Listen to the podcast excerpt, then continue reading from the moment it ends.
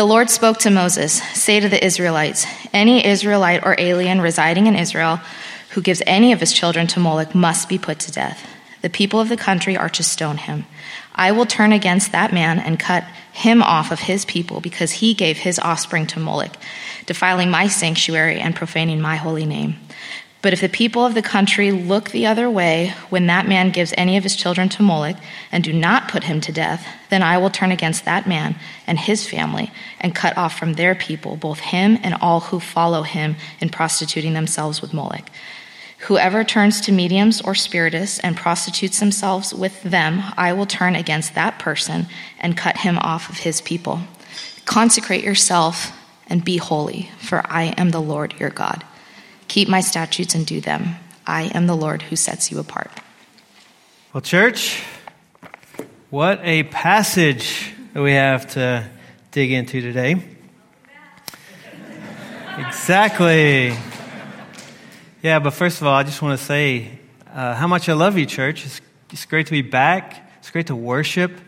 And what uh, a way to set the stage for opening our hearts to the Word of God. But to uh, worship so powerfully today, and thank you for those that were leading us in that.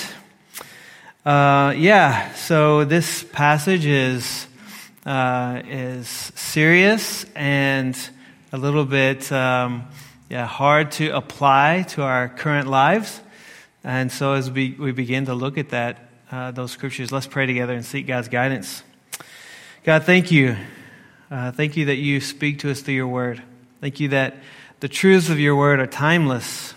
And so we do ask your, your guidance the Holy Spirit uh, that we would look at these scriptures and, and see your truth and apply it to our lives to live for your glory. Amen. Well, as we start to uh, explore these eight verses in Leviticus 20, I want to frame this discussion around the idea of false spirituality. And it's important to start with this idea that we are spiritual beings. We are spiritual beings. Now, I don't know if you've ever heard this quote that says, You do not have a soul, you are a soul, you have a body. Sometimes it gets attributed to C.S. Lewis, but I don't think he said that according to the research I did. Now, I don't really like that dualism. I don't like the way it's, it, it separates out body and spirit. I think when we look at the scriptures, a better way to say it is we are both body and spirit. We are created people by God's design, physical and spiritual. And the two can't, uh, can't be separated in God's uh, design. And um, a great a great uh, expression of this is from uh, the 17th century theologian Blaise Pascal.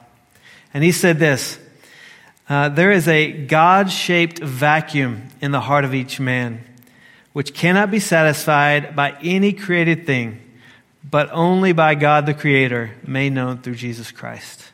In other words, every person throughout time and over the whole world we were made by God to have this spiritual connection to God.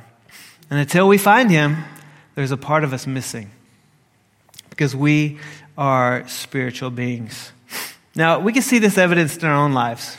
You can see uh, the, the understanding of the fact that you're a spiritual being when you look at like your emotions, specifically some of the deepest emotions. Love, for instance.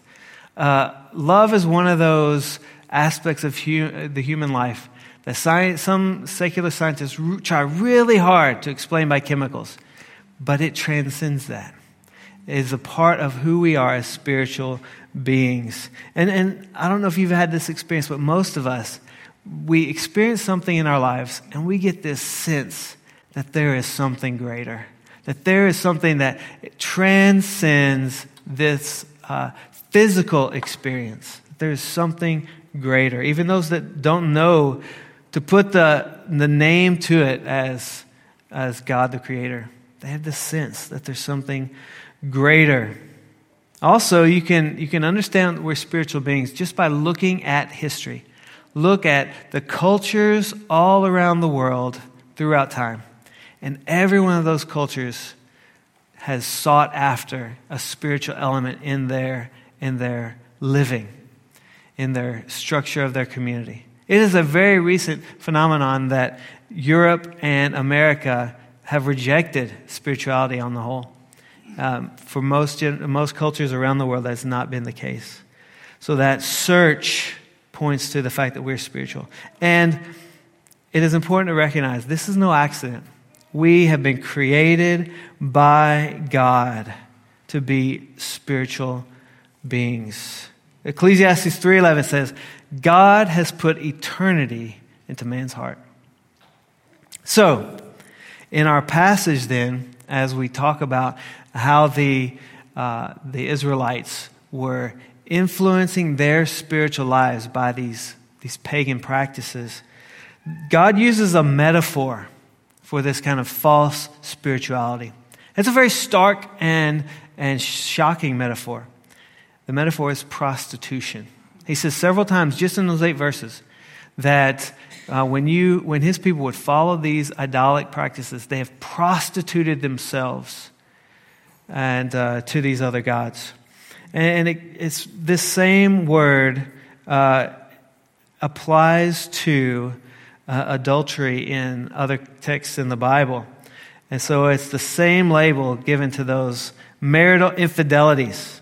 Uh, so idol worship is adultery against God. And here's a, a quote from one theologian uh, that talks about the root uh, meaning of this word zana, which means prostitute oneself. It's used in, throughout the Bible in sexual context for marital infidelity. Uh, so throughout the Old Testament, we see this connection uh, from, for, for, this marital infidelity to the worship of other gods. And it really hits home when you think about the, uh, the relationship that God has with his people as a covenant relationship. And this metaphor goes on into the New Testament as Christ's relationship to the church is described as marriage. And so, if we are, uh, if we have this, uh, this connection to God in this deep covenant relationship, then uh, describing idol worship as prostitution or adultery drives home, impresses on us the seriousness of false spirituality. So, also impressing upon us the seriousness are the penalties what are the penalties for false spirituality?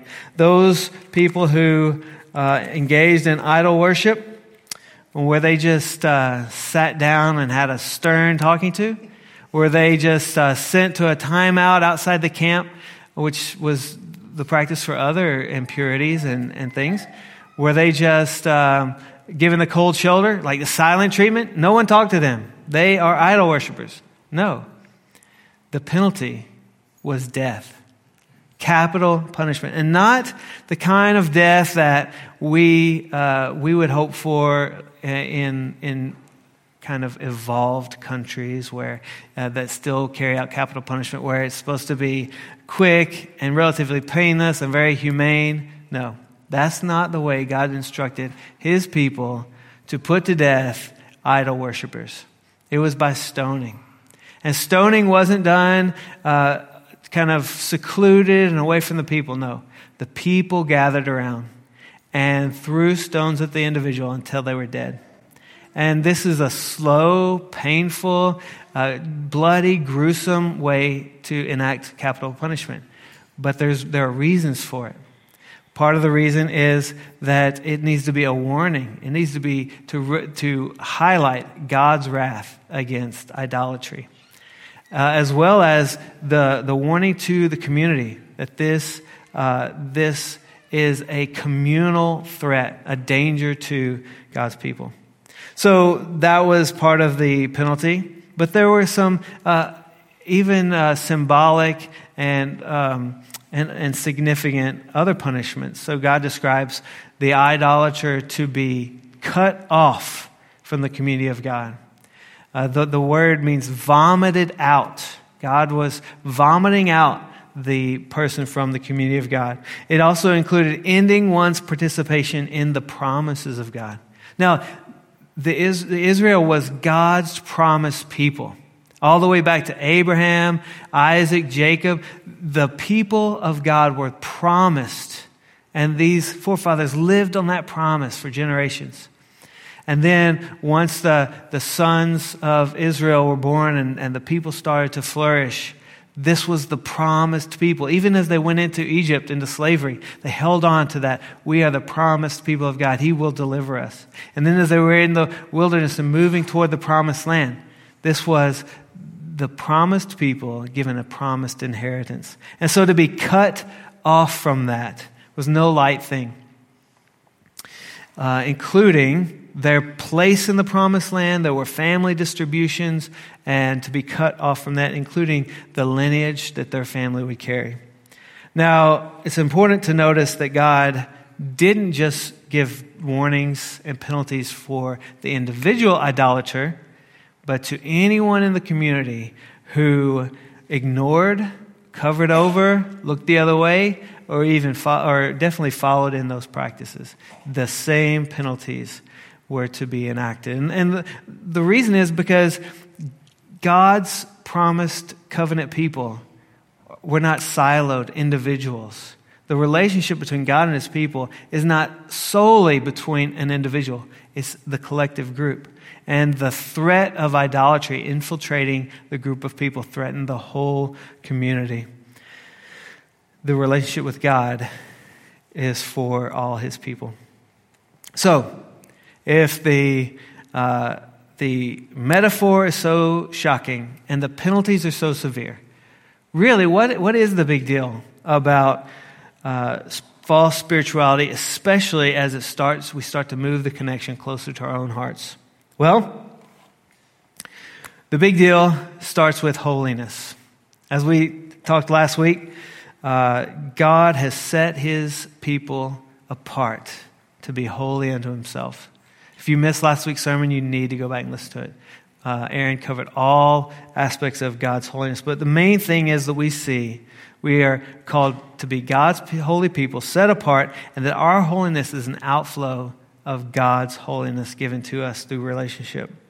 So living for other gods, giving your heart, your worship to other gods, it shatters that holiness of God on display in his people. It means that we are no longer set apart to God apart from other peoples and other gods. So, the big deal has to do with holiness. The big deal also has to do with who God is, the very nature of God. We recognize, even as we're singing today, we're singing that God is our one creator. There is no other, no other deity, being who could, by their own power, create all that is, but the one true God. Also, God is our one source, source of life and blessing and guidance. There is no one else to whom we should turn to fill us with all that we need, to give us all sufficiency for how we should live and act and thrive. God is our one object of worship. The scripture says there is no God before him. We worship the highest God. There is no other. The Bible describes God as the King of kings, the Lord of lords. All other powers and beings, no matter how great, they bow to the one true God. And so, our worshiping of other gods removes God from the place in our hearts and our lives that none other deserves. Finally, as we think about what is the big deal about false spirituality, false, spirit, false spirituality threatens the relationship we have with God. God has made a covenant people. It started with the forefathers, then Israel, and then now the engrafted followers of Jesus. Some people wrongly think God had a covenant with the people of Israel, and now God has a covenant with the church. It's not true. God has had one covenant. And those of us who are believers now in the New Testament, We've been grafted in to that one covenant. And so, we are part of the people of the covenant with God. And, and God describes this as an everlasting covenant. This is the relationship He's created for us and provided the way for us. And so, giving our worship to another rejects this covenant. It says, I want a different relationship with another being. And so, here's a, here's a quote about belonging to God. It says, You, this is a quote, this is uh, the beginning of the quote is from Leviticus 20, 26. You shall be holy to me, for I, Yahweh, am holy. And I have separated you from the peoples that you should belong to me. This verse explains uh, chapters 18 and 20 serve to separate Israel from the detestable religious customs of the nations. And chapter 19 sets out the life that accords with Israel's cultic access to Yahweh uh, for the sake of belonging to Him. We belong to the one true God. We must not let idolatry threaten that relationship. So, how did this false spirituality manifest itself in Israel? We, read, we read these verses, and they're shocking to us. We, we hate to believe that God's covenant chosen people would be involved in such vile, detestable practices. So surely, as God was giving them these warnings, the people said, Wow, we will not follow those practices. Surely that's what they did, right? Well, it's not true. Israel repeatedly gave themselves over to idol worship, as described here in chapter 20. Uh, specifically mentioned here is the, the worship to Molech. Uh, and and sacrificing their children as an act of worship to the false god Molech.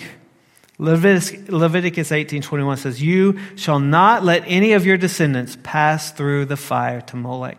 Now, I don't want to go into too much depth about what that sacrifice was like. There are uh, archaeological discoveries and various uh, understandings of what it meant to pass your child through the fire to the false god Molech. But uh, passing through the fire obviously was an abominable practice in which the people sought to appease this false god by sacrificing their children in fire. Uh, Molech, oftentimes uh, spelled different ways.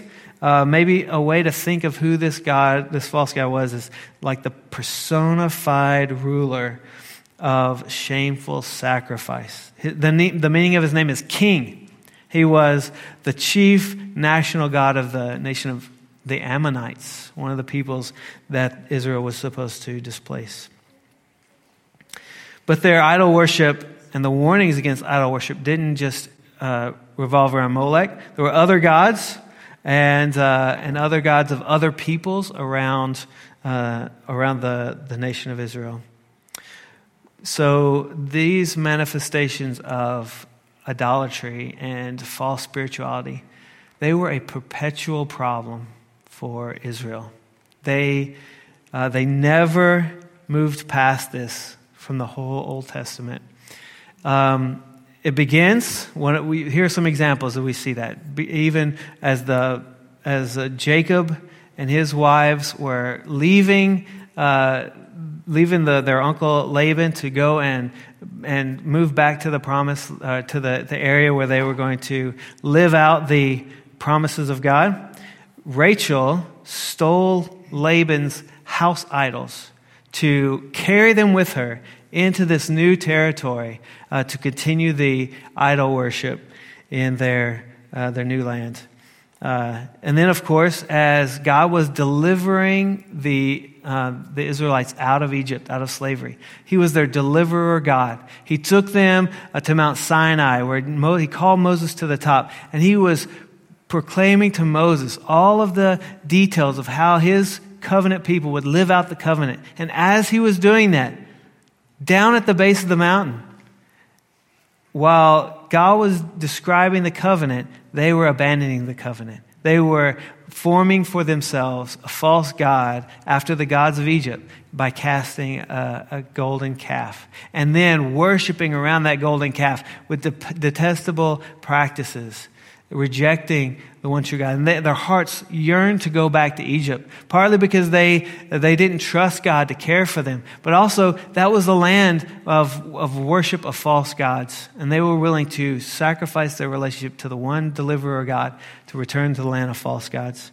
And then during uh, the time of the judges, there's the warrior Gideon, the hero who delivered, by God's grace, delivered the people from the Philistines. Hero. And sad ending to Gideon's life as he turned to idolatry. Uh, it was, it's a really tragic story. King Solomon, the wisest man to ever walk the earth, wisest king ever given to Israel, blessed son of King David. And God had given him supernatural wisdom. All the nations around were coming to Solomon to gain his wisdom, to get his uh, judgments. And because of that, they were pouring in money and blessings into Solomon's kingdom. Wise beyond human standards, wealthy, uh, wealthier than anyone else on earth, and, and having the voice of God even speaking directly to him. And God had warned him do not marry the, wife, uh, marry the daughters of the surrounding nations because they worship false gods and they will, they will steal your heart away from the one true God. Solomon, in all his wisdom, rejected God's guidance. M- married 700 wives, had 300 concubines, and toward the end of his time, he, his heart was swayed away from God and to the false idols.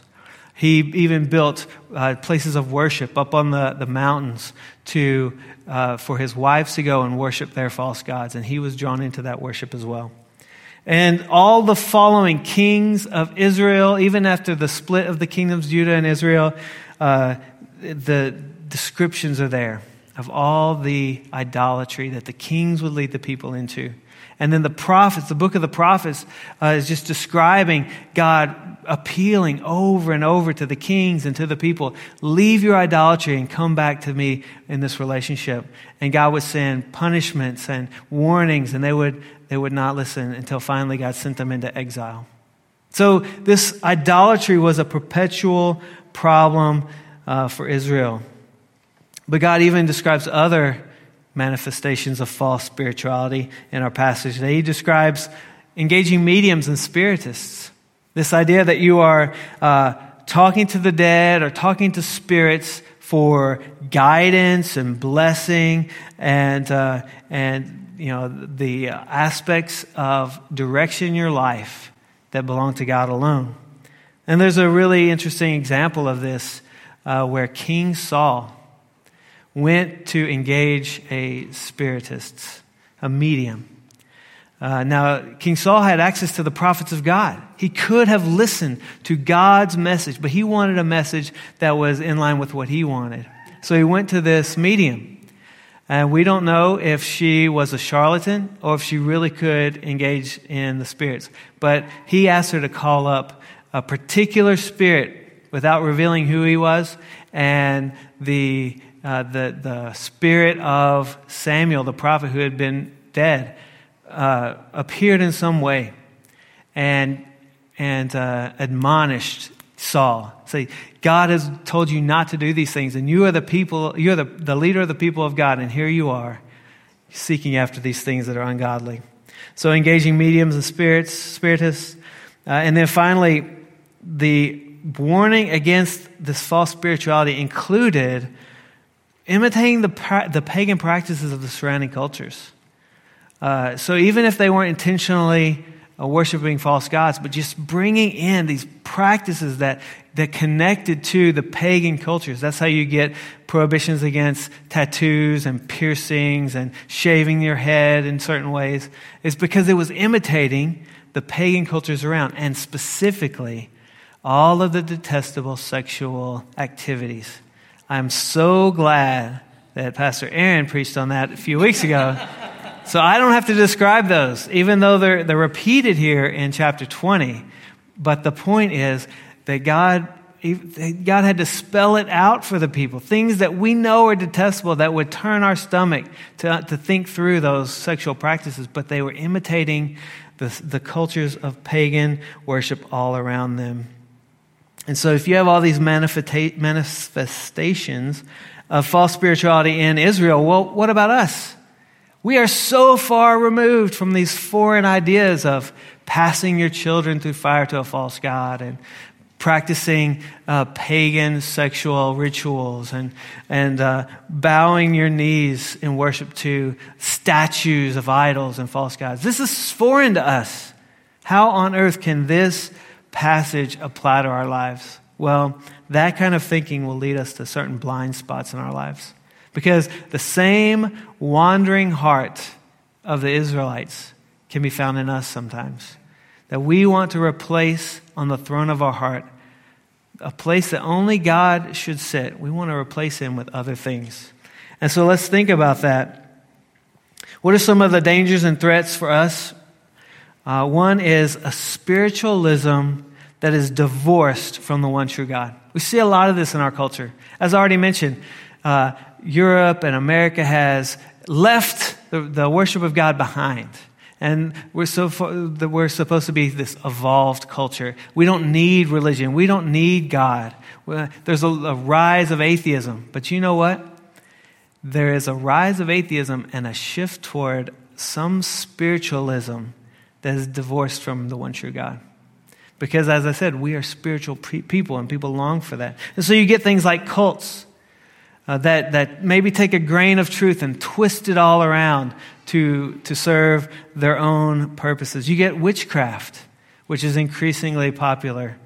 Uh, witchcraft that says, I want to seek power or influence or control uh, or some uh, direction in my life by appealing to secrets and appealing to these knowledges that are passed down that, that go beyond our human understanding.